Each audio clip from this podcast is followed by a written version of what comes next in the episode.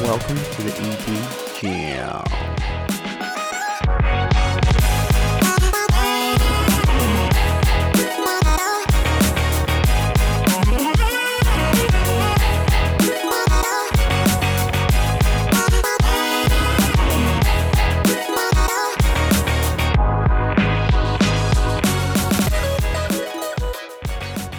Cool. So, welcome to the podcast. Um, this week, I'm chatting to Paul, um, and we are chatting about pediatric ECGs.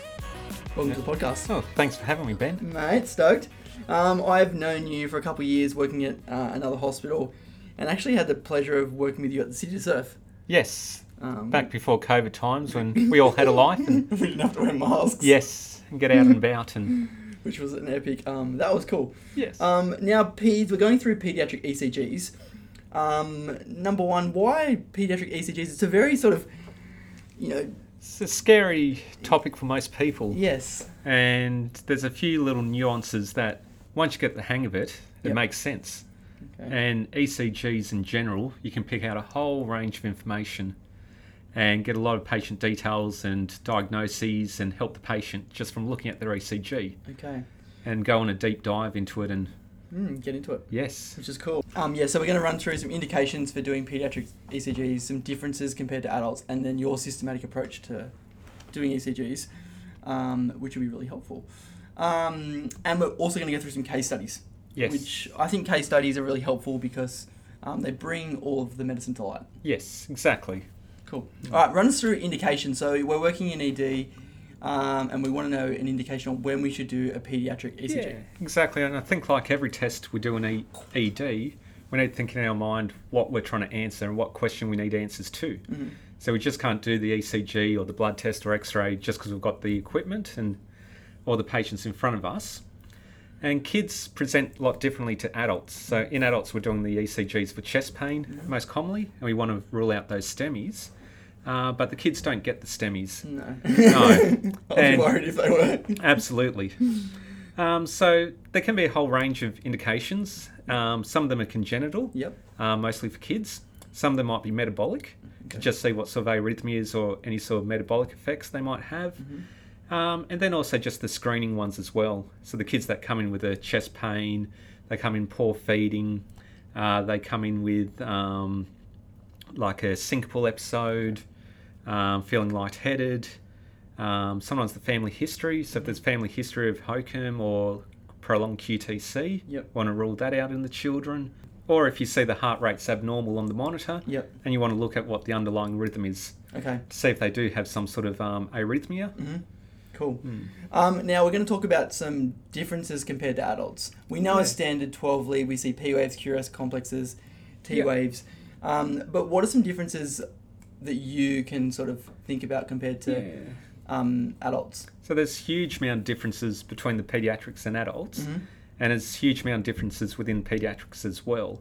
So you've got to look at the newborns compared to infants, compared to children, to adolescents, to teenagers. Okay. They're not so just there's a- small adults. Exactly. There's huge differences. So you've got to think when the baby's born, they come out. Um, there's a lot of circulation changes from when they're in the womb. Tell me about some of those circulation changes that you know of. Yeah. Yeah. Yep. So prior to birth, the baby has all their um, oxygen and blood supply from the placenta, Mm-hmm. and then once they're born, this changes. Um, once they start taking their first breaths in the first few moments of life, uh, the cardiac output changes, the blood flow in their lung and lung expansion changes, and the number of ducts and um, uh, neonatal systems change. So they born with a foramen ovale. Um, there's a ductus venus and a ductus arteriosus that all have to close and change in those first few breaths. And so when they come out, having been, um, they come out, they're very right heart dominant. Um, and you'll see that on the ECG as well. Cool. Uh, a few things to look out for. And then as they grow in the first few months of life, uh, that right heart dominance changes, their circulation changes a little bit, and their um, cardiac output and can also change. Wow, it's crazy, isn't it? Just from being from the breath and the total change in physiology. Yes, and how- How, absolutely. it operates, almost like you've, you've kicked in from two wheel drive to four wheel drive. Exactly. E It's a whole new change. And then for you too, doing ECGs, that we do them on neonates, we can do them on pediatric patients, and we can do them on like adolescents. Yes. And how you interpret those could yes. be And different. then as they grow up, um, the heart rate changes, Mm. the intervals change, the QRS complex sizes can change. Yep. So there's a whole range of things to be aware of just for each age group Cool. as well. And we're going to put a little table at the end of the podcast for people that want to know about ranges and ages for Yes. QRS complexes and people. And link for a few articles and references as well. Awesome, cool. That's good. Um, and also, when you're doing an ECG, do you, um, we're talking about a systematic approach to an E ECG because it could be confusing when you get an ECG to say Yes. who, who is this on. As a registrar, you'd be getting multiple ECGs thrown in your face. Absolutely. Yep. And we need a systematic approach so we don't miss things either and we're Yep. thorough. So we're always starting from the beginning, Yep. have a few checklists in our head, a few things to rule out, and then determine what's going on with that E ECG. Okay. How do you um, teach or how do you approach it? Do you generally like write on your ECG and write like I don't know age presenting problem and then do it, or how do you approach it? Yeah, sometimes I'll have a scrap piece of paper because there's so many different variables to Yep. write down. Yep. And then sometimes you need that scrap piece of paper to uh, mark out uh, different timings and different uh, timing intervals as well. Cool. Um, and then try and put it all together at the end and write a nice little summary. Nice. So run me through it, Paul. What do you do Yeah. first when you see an ECG? We've got a red piece of paper running right in front of us. Uh, Yeah. One of the nurses has thrown an ECG in front of you, um, and you're going to look at it. What do you do? Yeah, so I think first off, uh, check with whoever's handed you the ECG what the patient is, what the com- presenting complaint is. And I always just eyeball the overall ECG quickly 1st to see if it's not some sort of life threatening arrhythmia. Okay. Just make sure they're not in a VT, some sort of VF, or some sort of really fast or really slow rhythm Yep. that's going to kill them that you need to jump up and um, sort out straight away. Yep. And then you start off with the usual rate rhythm axis. Okay. Um, pediatrics, you know, there's going to be quite fast. Um, there's various ways to look at the rate. Um, one of the ways is to just use the rhythm strip down the bottom, um, count the number of large boxes between the QRS complexes, and then divide that 300 by that number to work out the rate. Um, that's usually best. Um, then rhythm. Need to work out if it's sinus or not. And what you need to look at first is the P wave axis. And that's something that's missed um, quite frequently. So if we look at the ECG, we know in um, AVR, it needs to be a negative P wave, Mhm. and then in 2 and AVF needs to be positive. Okay. Um, if that's not the case, then we know it's not sinus rhythm Hmm. and it's originating from somewhere other than the sinus node. okay. You still might have P waves, but it's not an actual sinus rhythm. It's some other ectopic or atrial rhythm, junctional, or it's a whole Something range of else. them. So that's one thing. Then looking at the P wave and the QRS complexes, Mhm. and if it's consistent throughout, Okay. and then going deeper into that Awesome. then look at the rate and the uh, complexes that you've got in front of you. hmm Describe any ectopics you see. Um, then look at if it's Brady, tacky, that way. And ectopics you generally can see all the way through the ECG. Yes. Yep. Yeah, so if you look at the different leads, um, they will be different depending on which lead it is because it depends on which way the um, myocardium's depolarizing and repolarizing, given Yep. the various um, ectopics. Cool. And with the sinus rhythm in adults, do you see those same sort of features? With Yes. the P-waves? Oh, absolutely. Cool. Sweet. Yes. Awesome. Um, now, next you're looking at the PR. Yes. Cool. So we check the PR interval. Yep. Um, and we know in adults the PR should be less than 0.2 seconds, which is one big box. And in older children, adolescents, that's still the case. Okay. Um, and any um PR interval that's greater than the one big box is going to be long and consistent with the first degree AV block if it's regular. Yep. But in infants and young children, um, they're going to have an even shorter PR interval. So it might be 0.16 or the four small squares will be considered long and could Okay. be um, an AV block. Wow. So instead of five, we reduce that down to four. Yes. Okay. So got to be aware, even if you look at the um, readout, what the measurements by the computer is, Yep. um, it might not pick it up, but when you got to put into context of the age and the size of the patient, it might actually be a um, AV block. Wow. So because instead of you see 100 and you'd see you know 200 milliseconds in an adult, you go yeah first Yeah. degree. Or And then- 180. Yes. So 180 you think's normal, but it's going to be prolonged in a And in a um, small child. wow. Um, Is that because it's running so quickly?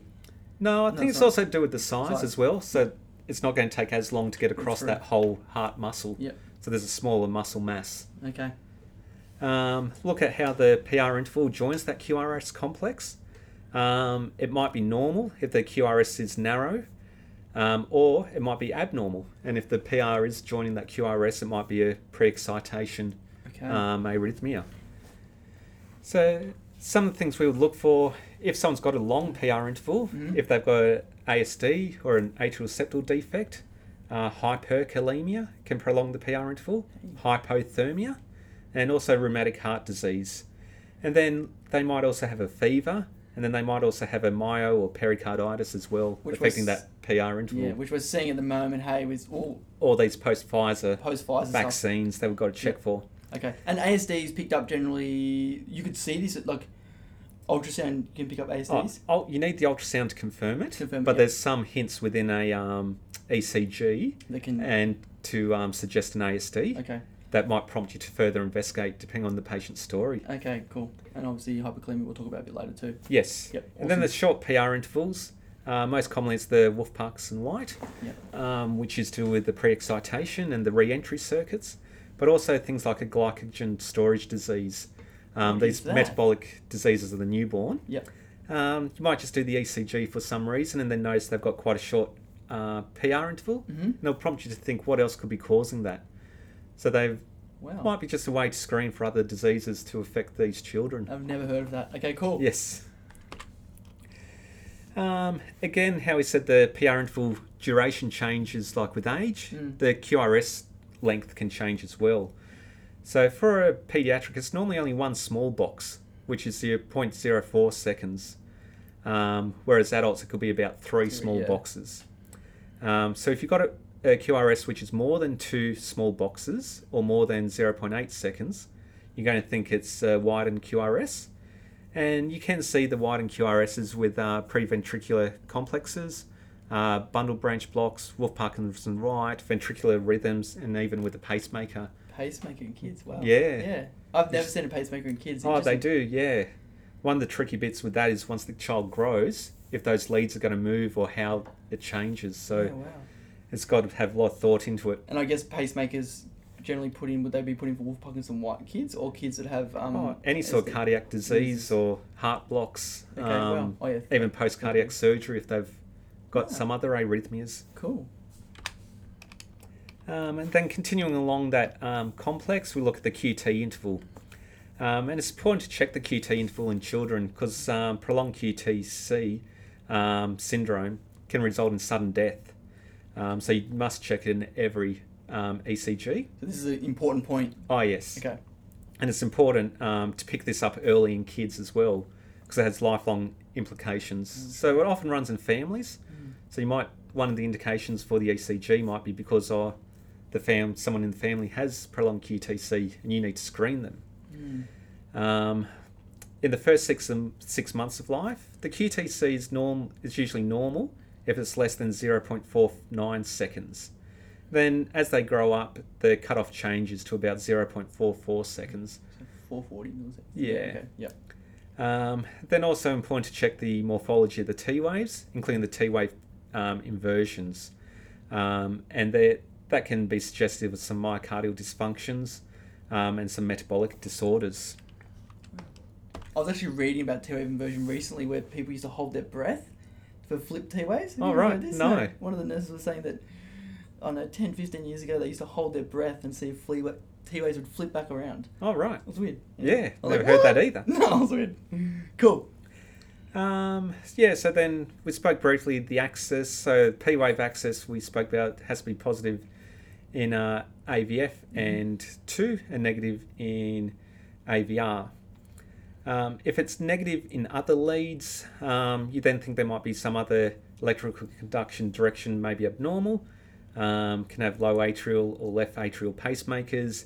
Um, even some left atrial rhythms can have positive P waves um, when it should be We're up negative. to QRS axis, is that right? Yes. Cool. Run me through And that. Similar as in adults, you're looking at one and AVF. Mhm. And there's a few methods to just sort of eyeball the axis, or if you want to work out the actual um, vectors and get out the exact degrees. But normally, you know the QRS is going to be positive in AVF. Um, the negative QRS can be uh, present in some cardiac malformations, uh, most commonly in ASDs or univentricular hearts. And a biphasic QRS in AVF may be normal, but you also need to review it by a pediatric cardiologist because it could show an underlying heart disease as What's, well. What's a univentricular hearts? What does that mean? They've just got one ventricle. Ventricle. Yeah. You can have that. yes. What? I know. It needs to be corrected, but Wow. yeah. That's interesting. Yeah. Okay. Cool. Learning something every day, dude. Absolutely. um, And then, yeah. as we look through the ECG, uh, we can start to scan for some um, structural abnormalities, uh, looking at each uh, chamber of the heart and seeing if it's enla- enlarged. So, there's a few little rules of thumb, Mm. um, such as the right, right ventricular hypertrophy. So, that's when we're looking to see if the right ventricle's big. And we just need to look at V1 for this one, just keep it simple, Keep it simple. V1 Yes. ventricular hypertrophy. which is on the right side. done.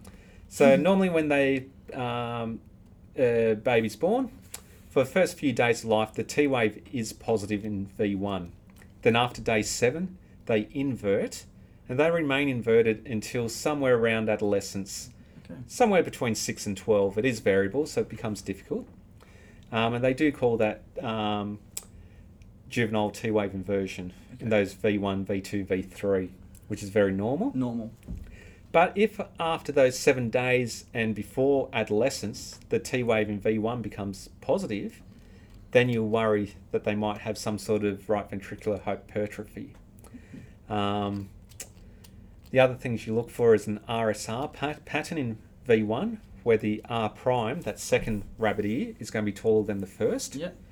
Um, if there's just a pure R wave in V1 after about six months of age, and a Q wave in V1's always bad, Okay. so need to get that one seen to as well. No one likes Q waves. No, especially in children. Awesome. Cool. Yeah. Then we can look at the left ventricular hypertrophy. And so on the opposite end of your precordial leads is V6. Yeah, so other end of the sits, scale. Yes, so Yep. that sits on the other side of the heart there on that left side. Yep. And the simple way to look at this is if that R wave on that V6 um, is so tall it intersects the baseline of lead 5. Yep. So if the, it goes all the way tall and touches the ECG above. like Yes. The, yep. But it's got to be that baseline. So not just the two complexes. It's yeah. got to cross that V5. Baseline. Midline, Yep. yeah. The isoelectric line, Yes, Yep. exactly. And then you can call that LVH. which is not as common as the RSR. Like it's not as common. The left. Oh, it Ventricular can be. hypertrophy? Depends what's wrong with the Okay. underlying structural disease. Yep. Um, in adults, there's a whole half a dozen different formulas Oh, to learn. Yeah. But this one just keeps it simple. Look at V1 for the right heart, V6 for the left, side of the heart. Easy. Right at the start, left at the end. Yes. Cool. Uh, then we can check the atrial enlargement. Um, so we look at the P waves, and often sort of lead two or V one is sort of good. Looks sits over the atria. So if the P wave is taller um, than two small squares in an infant or three small squares in a um, adolescence, it might indicate right atrial enlargement, and you sort of call that P pulmonale. Um, you do get the right atrium depolarizes before the left atrium. So if that P wave duration is greater than two small boxes in the infants and three small boxes in the adolescents, then we look at the left atrial enlargement. Um, or they might develop these bifid P waves, which is P mitrale, which is where there's a little notch in that P wave. Yeah. I've seen that like a P waves being like an M. Yes. Or like one being like a tall mountain and one like a small mountain. Exactly. And the way I remember that is if the P wave looks like an M and Yep. it's a bit widened, it's going to be an M for the mitral valve, which sits on the left side of the heart. Yep. And if it's tall um, and peaked, P for the pulmonary valve, which means it sits on the right side of the heart. Um, Cool. Easiest way to remember that one. Cool. I like it. Good to have acronyms to remember Yes, things. it needs to be simple. yeah. Um, Tachycardia. This is. Yes. Dude, aren't they all tachy? like. they are, but you've got to check what's normal for this age. I like it. So you need to have a look at the rhythm, seeing if it's regular or irregular. Fastest heart rate you've seen in a kid. Oh, 250, 260 maybe? Wow. Okay. Up there. Fast, fast, fast. Yeah. So look if it's regular or irregular. Yeah.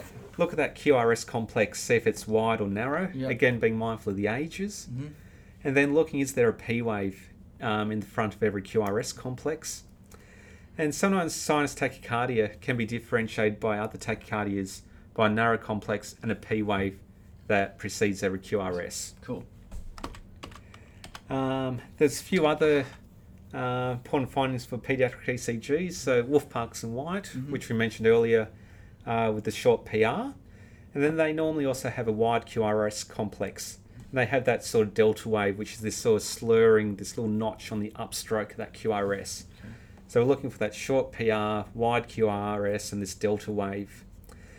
Um, they can also have some SVT as well, which can obscure the delta wave um, because it's so fast. Um, it's taking a different um, accessory pathway. Yep. Um, the other most common um, arrhythmia in children is SVT, so your supraventricular tachycardias. Yeah. Um, in newborns, it can occur. Um, often the heart rate is greater than two, six, 220 sorry, beats per minute. It can be up to 280, Wow. um, whereas in an older child, it's defined as a heart rate more than 180. Yeah. Um, the ECD, E- uh, sorry, ECG for the SVT has a narrow complex uh, tachycardia, and you can't really see any P waves, and there's no real beat to beat variability. So it's this very regular narrow complex tachycardia with no P waves. Um, if the child's less than 12, most commonly is from an accessory pathway in the um, atrioventricular pathway. Whereas in adolescence, the AV node reentry tachycardia becomes more evident, Okay. which are these sort of more in depth looks Yeah. at the tachycardias. Mm. Um, again, atrial ectopic tachycardias. Um, this is where we look at the P wave morphologies. And there is often a P wave, but they're different morphologies than the sinus and the S- SVTs. But each P wave, there is a P wave, and then it's conducted to the ventricle, causing a uh, QRS. But because it's an ectopic atrial focus, um, it can determine what the uh, ventricular rate is. Cool. Um, again, we can look at our uh, wide complex These tachycardias. are the scarier ones. Yes. Okay. And these ones you need to work out if it's a sinus or a supraventricular tachycardia. Do they have a bundle branch block or aberrancy? Um, is there some sort of antidromic reentry tachycardia? Is it a VT or VF? Okay. Um, the sort of ECG's findings that support the presence of VT can include AV dissociation with the ventricular rate exceeding the atrial rate. Hey. Okay. So you can see there's a lot more QRS complexes than the P waves. Yep. Um, and there's a prolonged QRS as well. Um, you can also look for your fusion and capture beats. Um, if there is a right bundle branch block, uh, the presence of VT is supported by the QR complex in V1 and quite a deep S wave in V6. Similar to adults. Yes. Yep. And if there's a left bundle branch blocks uh, with the VT, it's got a notched S wave and an R wave duration um, of greater than 0.03 in V1, V2, and the Q wave in V6. So like- and then one of the other things we can check for children, which we'd look for findings on the ECG, Mm. um, is HOCM or the hypertrophic cardiomyopathy, um, where we're concerned for sudden death and structural heart disease. Uh, only about 2% of cases occur in children less than 5 years of age, and then s- about 7% occur in children less than 10. Have you seen hi- um hi- cardiomyopathy in children? No, I don't think I've actually come across one. No, I haven't either. But yeah. Yeah, and they do have variable um, ECG findings. Yep. So you might find some left atrial, atrial, atrial enlargement or some left ventricular hypertrophy. There's often some ST segment abnormalities. There's often T wave inversion. Uh, quite often there are Q waves, and they describe it as like this dagger Q wave, this really sharp, Sharp. deep uh, Q wave. Can't miss it. Yeah, they might have no R waves in the lateral leads, and then they might have premature atrial and ventricular contract- contractions, supraventricular tachycardias. Uh, they might have this multifocal ventricular dysrhythmias, or a new onset AEF might also be present. New one instead of AF. Okay. Yeah, especially in the child. Yep. And there's also a nice little table we can throw in Yeah. Nice. uh, to the um, notes, um, just with some of the things to look out for for various sort of congenital heart diseases, whether it's an ASD, VSD, um, coarctation, transposition of great vessels, and some of the things to look for um, with the blocks and the ventricular or chamber enlargements. This is cool. Goes through all the different types. Yes. Love it. Um, then last one we'll check more in kids is um, the myocarditis. Okay. And so this one we're looking for some of the ECGs, and the most common one, the most common ECG finding is the sinus tachycardia. In kids. Yes, Yep. or in adults too.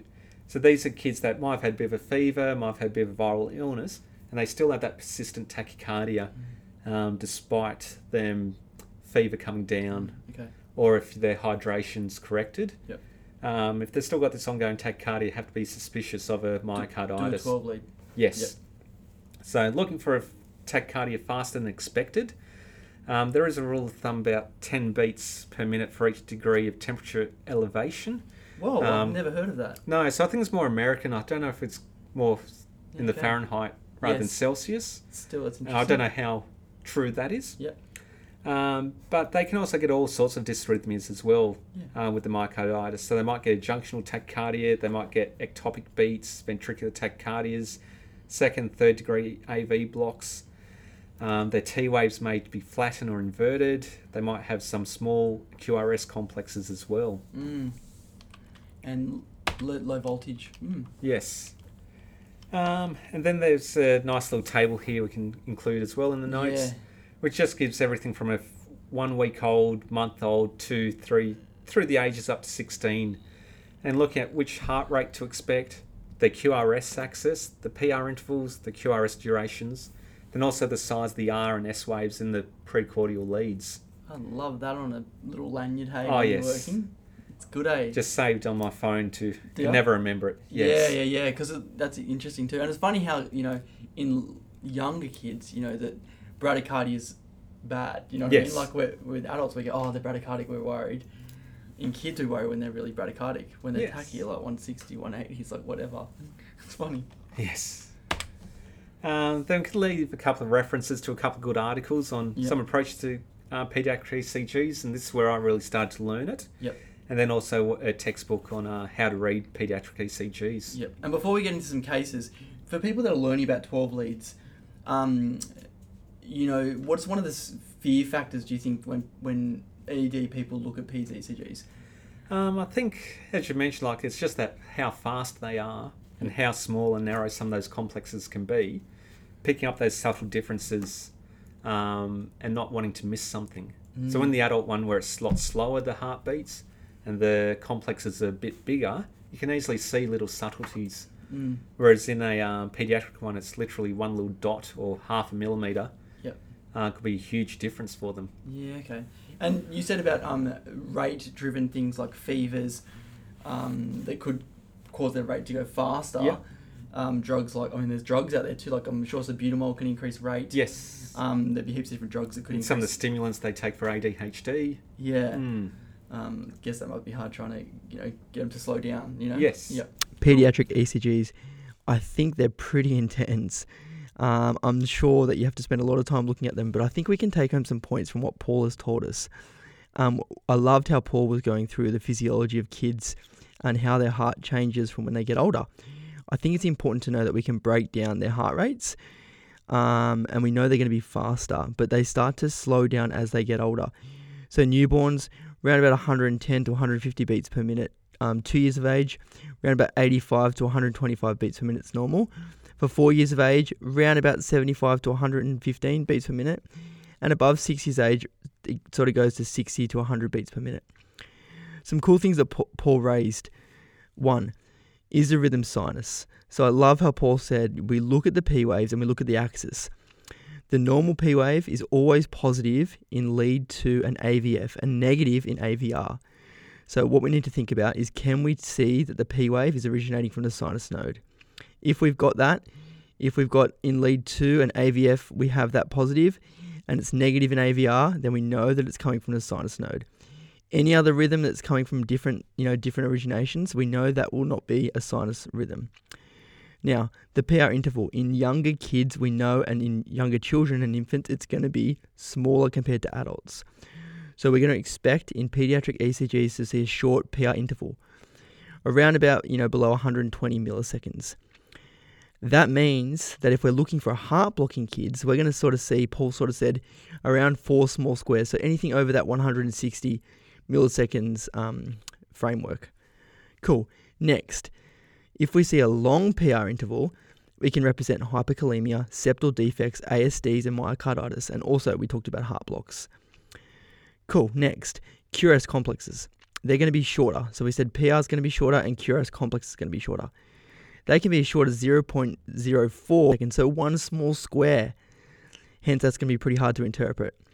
Um, and if it's more than 0.08, so 2, it can be a widened QRS complex. And that can represent bundle branch blocks or WPW or pacemakers, Wilparkinson White. And we know that's a thing that we want to look out for. We know that kids are going to be right heart dominant, so that right axis deviation. If we're looking for right axis deviation, we see that in leads three, sorry, two, three, and AVF, they're going to be positive, and in leads one and AVL, they're going to be negative. Next, QRS duration. Now, we talked a- about being under about 80 milliseconds. Now, the QT interval. We get a prolonged QT interval, and it can result in sudden death. We want we don't want kids to have a prolonged QT interval too long, but it's important to know the normal. So the QTC in neonate, so up to six months of age, we sort of see that to be 0.49 um, seconds.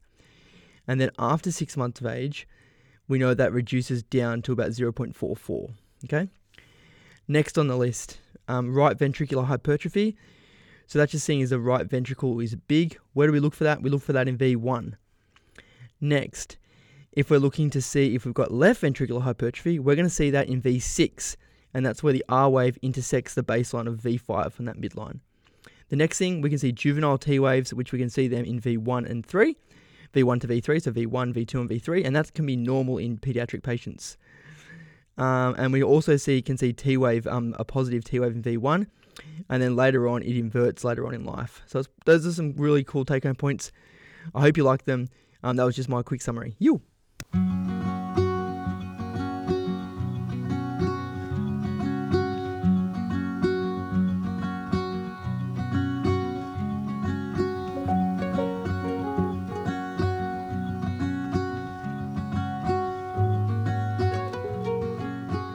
Now, talking about P's ECGs, you work in the ED, and you've also I've also seen you rotate with the pediatric team.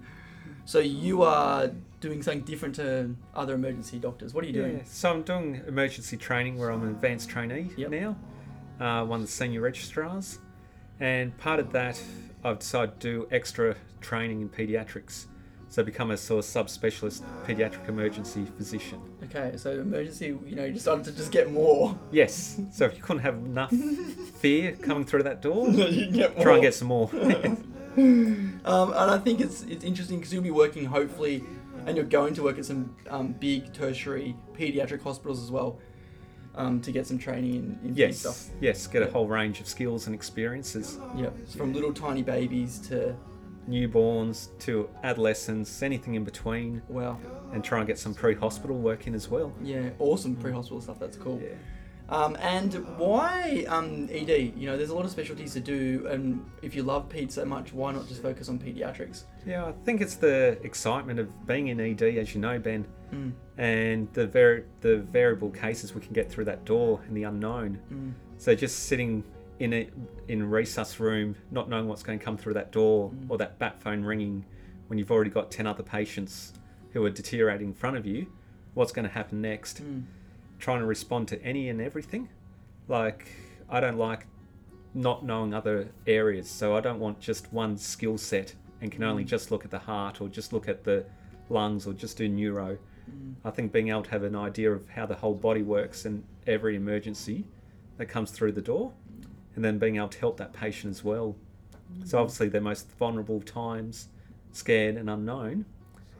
And then being able to say, look, this is what we're going to do, this is how we're going to fix it in the next few minutes, and this is how we're going to stop you from dying. Um, and then the children are a whole nother level again with Yeah. that unwell child. Um, the parents are coming in. The child's really trying to survive for life, and you're trying to stop them from dying as well and keep them alive and sort out their issues. You would have seen some sick kids in your time as a Oh, yes. Yes. Some of those scariest ones and also saddest and emotional ones are yeah. the families, the children, How, how do you cope with that? If you don't mind me asking, like you, it's a it's a Yeah. big weight. Like you know, not every kid comes in that's well. Exactly. Especially some of the kids we're going to talk about in terms of case studies. Yeah. Some of those kids can have heart problems. Can have, you know. Yeah, they have major lifelong um, comorbidities from some of these things from a young from a young age. Mm, Um, I think at the time you just have to look at that problem in front of you. mm, Uh, look at the patient, look at the parents, look at the family, and do your best for that child or that patient. And then afterwards, yeah, it affects you different ways. And some days you can walk away and it'll be fine. And then some days, some patients do weigh on you. mm, And I think you just have to identify that, realize it's a, um, ah, it's like a,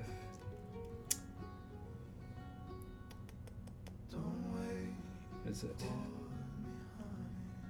you're right. It's like a natural um, response um, to have that um, Mm. emotional response to some cases, Yeah. and then just identifying that within yourself, and then debriefing with friends, Yeah. family, chatting to colleagues. Mm. I think I was a little bit shocked um, in the sense that, you know, we're talking about pediatric ECGs, and then during the podcast, we kind of went to this stage where there was this silence. And I kind of realized that Paul would have seen some ECGs that wouldn't have been good. You know, imagine telling someone's family member that their kid has, you know, a heart disease or their kid, you know, has some structural abnormalities to their heart and that their life trajectory is totally going to be different um, you know, I look at sometimes at medicine and think, oh wow, exciting, how good's this, even a- amongst the abnormal, and then to realise that there's actually someone behind it, and especially kids, they're so innocent and so little that that can affect their life forever. Um, life expectancy, um, morbidity, mortality to that child. Um, it just made me realise that you know, imagine the things that Paul's seen uh, and the weight also on him as well when reading those ECGs. You know, one little mistake um, can mean that something is missed, uh, and it just made me realize. You know, when I take ECGs up now, um, I'm just going to make sure I'm just you know just a little bit more careful, and maybe I look at them a little bit more closely. Um, sometimes we get blasé about you know giving uh, doctors ECGs, or sometimes we get blasé about um, explaining the story behind it, but to realize that there's a person behind every story, and especially a kid, um, they can't tell us what's wrong with them. Um, so I thought it was really interesting, and just how serious Paul does take his job. He really does care about every person. Uh, the dual training, all that time um, to understand two specialties.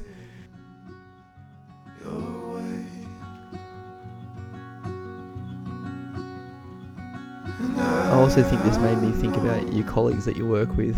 You never really know what cases affect each and every one of us, um, but I think you need to be mindful know that a case that might affect myself might not affect you, uh, and vice versa. I think this really made me realise that, um, especially those paediatric cases, I think they do affect us. Uh, and I think we've got to be mindful about talking about those cases. Uh, so I guess as a side note, um, if you've had any you know paediatric cases recently, make sure you're talking about it with your colleagues. Uh, make, making sure you're giving yourself a bit of grace, um, some downtime. Uh, they do affect you, and they, they should affect you because we do care. We do this job because we, we do care, but they shouldn't affect us so much that we can't continue to, to move on as, as, as clinicians.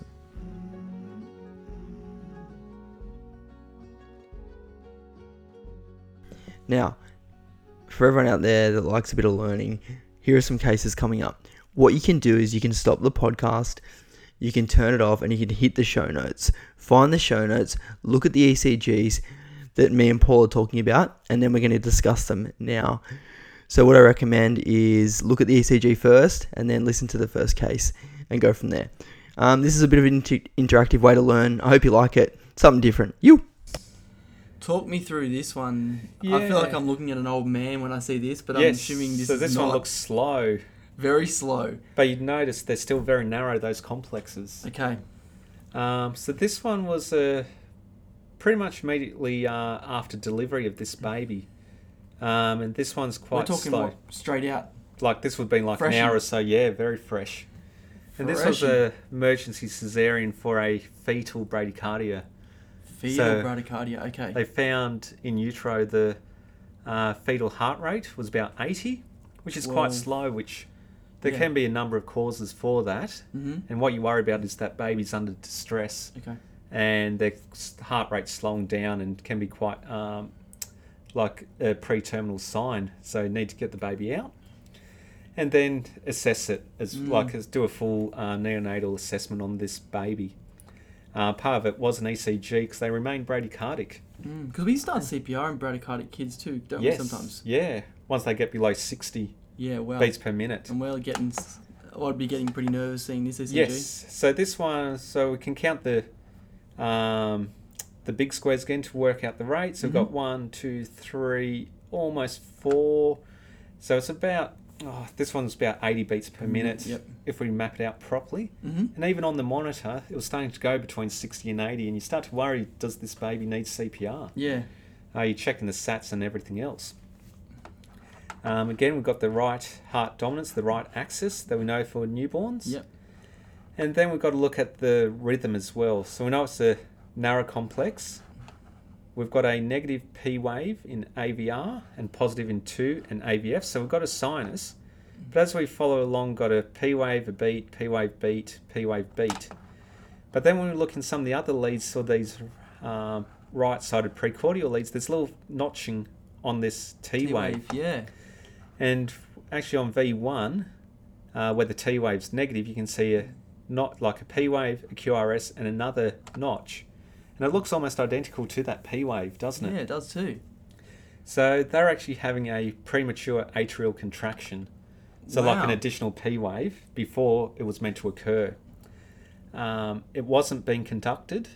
So, the during this T wave, the ventricle's still repolarizing and it's in this absolutely absolute period where it can't contract again. Mm.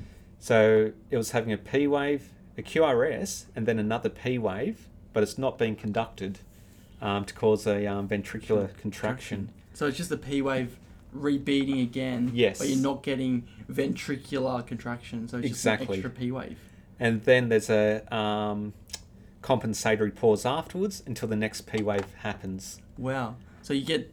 Wow, that's interesting. Yeah, so it's almost losing a beat. Yep. Um, and surprisingly, this is the most common um, arrhythmia in In neonatals and newborns.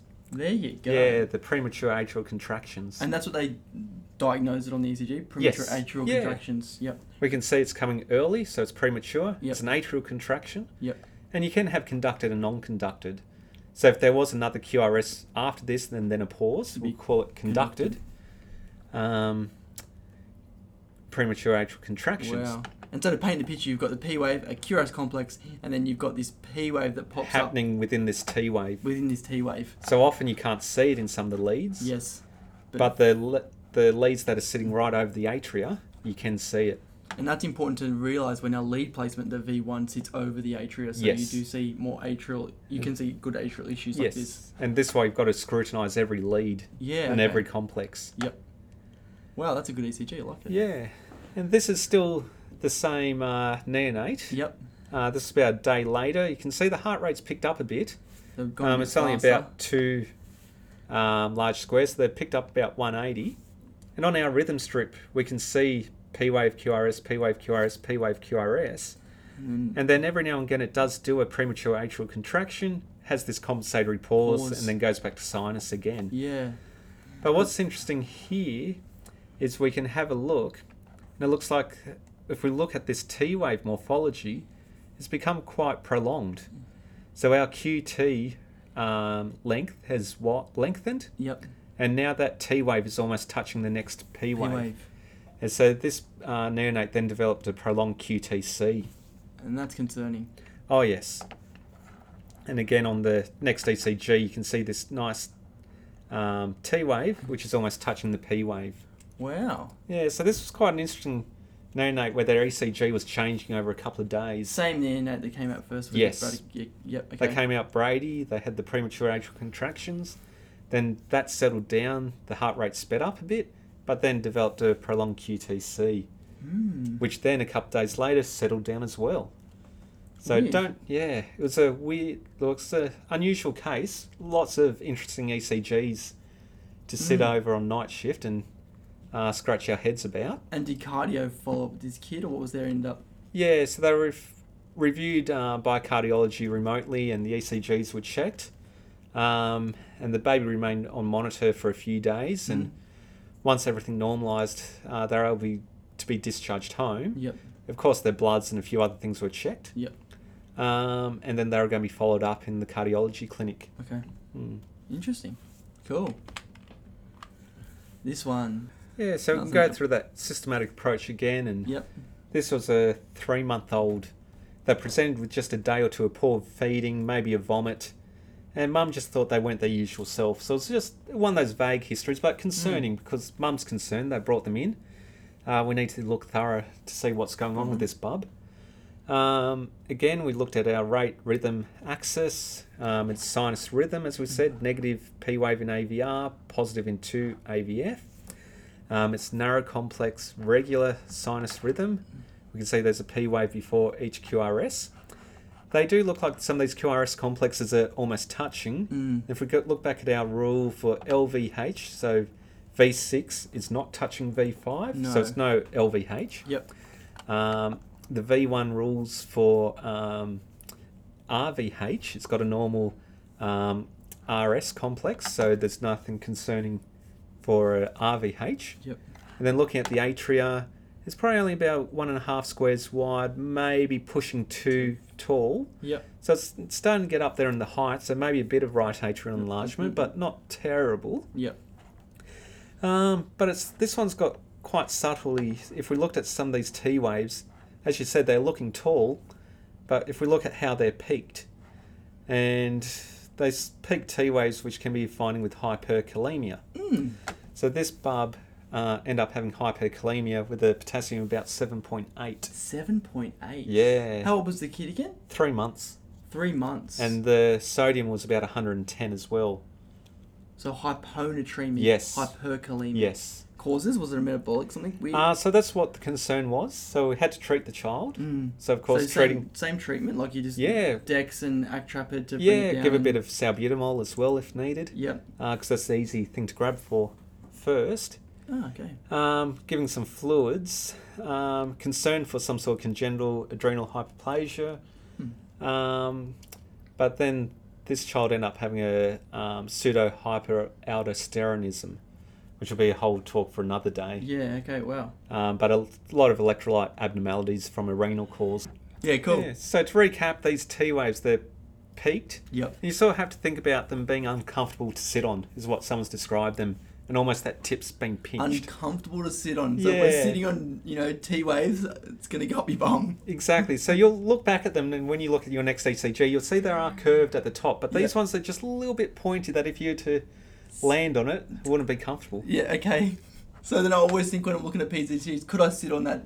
Could I sit Yeah. on, the- on the Same for T-wave? adults. Yeah. Okay. I like it. Um, this one, this case, we've got a 15 year old boy who's got some chest pain Yep. a day after Pfizer.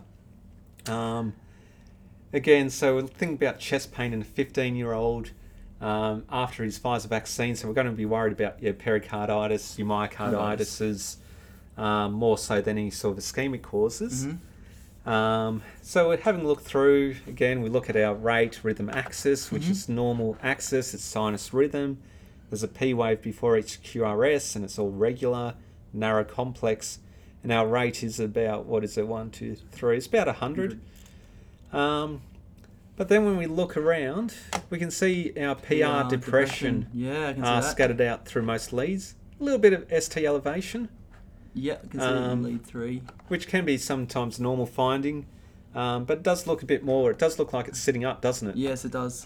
AVF, you Um, can see it, and lead three, you can Yeah, see it. especially these inferior ones. Yes. And then some of these leads, you see this downslope between the TP, um, which is what's called Spodek's sign. Spotic sign. Okay. Yeah, which is very specific for pericarditis. Spotic. Yes. Okay. Wow. Awesome. Um, Love it. yeah, so it's one of those things to just look out for. Uh, a few nice, interesting findings on this uh, ECG. So, yeah, about 80% of patients with uh, pericarditis will have the Spodek sign. Awesome. There we go. Yes, and this child ended up having a bit of a trop leak. Hey. Um, started on some uh, anti-inflammatory medications so, and, yep. and cardiology to follow up with a echo. Mm. Um, cool. Interesting. Are Yeah. they still doing culture scene? No, culture. Not at this age usually. no, not culture scene. Usually just um Just Nurofen and yeah. Um, yeah. then see get them to the cardiologist. yeah. Okay. Uh, and this is our last case, um, which was a four-year-old girl, and interesting history in that it was for a sort of syncopal episode. She sort of had a couple of days where she was running around and sort of stopping and s- sitting down, and it was sort of a bit of a vague history of was she trying to catch her breath? Was she tired? Why was Okay. she actually sitting down? Um, and did she have a real syncope? It's sometimes hard, like, and it was one that was um, I was asked to review. Yep. So you're being told by a junior doctor, hey, can you? come Oh, and look at just this another patient? colleague. Yep. Um, and they were a senior colleague as well. Yeah. Um, and we are discussing differentials, and I said, all right, let's go through this ECG, and Yep. this is one we've gotten. So what are you s- Interesting. well, jumping out I, at you? I, I look at it now and I think lead three looks weird to me when I just just- if Yeah. I look- snapshot it. Um, P waves are upside down. My T waves are upside down as well. yes, Um, in terms of its rate, oh gee, it looks irregular. I think it looks irregular. it is. Yeah, It's irregular to me, so I'm a bit like, oh gosh, irregular. We'll check our P wave access, negative in AVR, positive in tooth and AVF, so it's Mm. sinus rhythm. It Is that narrow complex um, QRS? Um, we have a look at the rhythm strip, and there is a P wave before each QRS. But it, you see, can see it's going fast, then slow, fast, then slow. Mm. And that's actually a common finding in children called sinus arrhythmia. Okay. And that's just where they're taking their breath in. It increases their intrathoracic pressure and it actually speeds up a bit. When they breathe out, it slows down. Really? So next time you pick up the ECG for kids, you will see it goes fast, slow, fast, slow. Okay. Um, so that bit's all right. Yes. Um, and as you said, there is a inverted T T wave. wave in three, Yeah. uh, but it's just sort of isolated. There is a small little Q wave in AVL, um, which is again non-specific. Yep. But having a look at the subtleties here in the R wave in these inferior leads, there's a little notch. You can just sort of make it out. That's better. Yeah. Okay. In, and it's probably a little bit of a notching in here Mm. in as well. AVF. Um, and the PR intervals looks a bit long. It's Mm. almost what is this? One, two, three, four squares. We're talking about those harp. Yeah. blocks? Is that or you're saying? what Or not? other causes of prolonged? So it could be a bit of a heart block, but Yep. other things on our list of prolonged PR interval uh, was for this child was an ASD. ASD. Yeah, Yeah. so an atrial septal defect. And these notchings on the um, inferior R waves Yeah. is uh, called a uh, crochetage sign. So it's a bit like your crocheting hook. Yeah.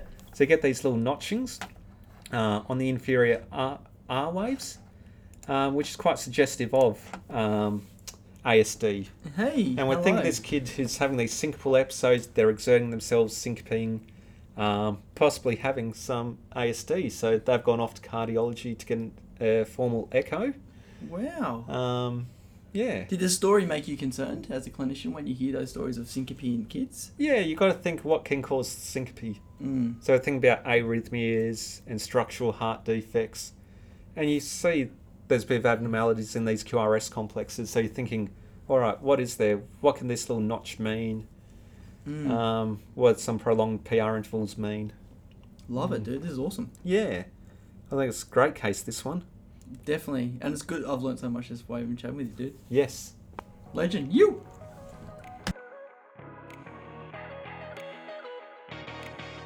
Hey Legends, just want to say thank you to everyone who listens to the E EDGM podcast and also thank you to Paul. What a flippin' wizard, man.